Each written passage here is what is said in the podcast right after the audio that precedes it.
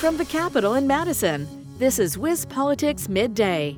Hello, everybody. I'm Adam Kelnhofer with WisPolitics.com here with a midday podcast for you, sponsored by Spectrum.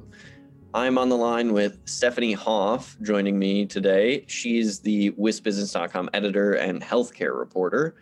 So, Stephanie, you have been keeping an eye over the vaccination rollout in Wisconsin. We know that the vaccination effort in Wisconsin has been going fairly well compared to other states, and things are changing. So, Stephanie, what can you tell us about the state moving towards a more local approach with vaccinations? Um, Wisconsin has been leading the pack uh, in getting vaccines into people's arms. But things are starting to slow down. Less people are starting to go get their first dose. And the state has already tackled that easy population, the people that were more eager to get vaccinated and, and people that were also high risk for COVID 19. So now it's going to be a hand to hand combat approach, in the governor's words. We're hearing a lot about hand to hand combat lately, Stephanie. What, what exactly are we talking about?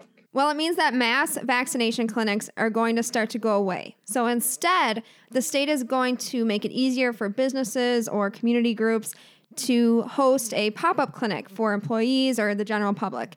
And then also, it's going to keep funneling shots to health clinics and pharmacies um, to make it easier for people to go get a shot. But, Adam, right now there's some pretty clear gaps in who is getting the vaccine and who isn't. And the groups that lead the vaccination are those 65 and older. They were cleared to get the shot earlier than other populations, but also white residents. And then the groups that lag are younger people, black Wisconsinites, and Hispanic people. And we've also heard that there's some politics at play here, too. We're seeing bluer counties getting more vaccines in arms than red counties. So the challenge right now for local health departments is getting to those populations.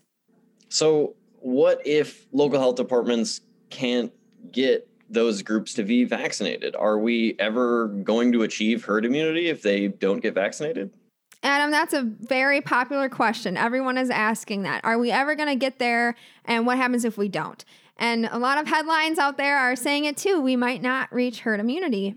For our listeners, just a quick explainer of what that is. So, herd immunity means that enough people have protection against an infection so that the community becomes resistant. And this can either be through vaccination or previous infection.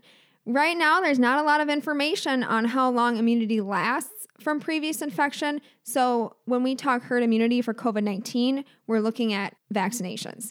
So, every disease requires a different level of herd immunity. Usually, it's between 60 and 90%.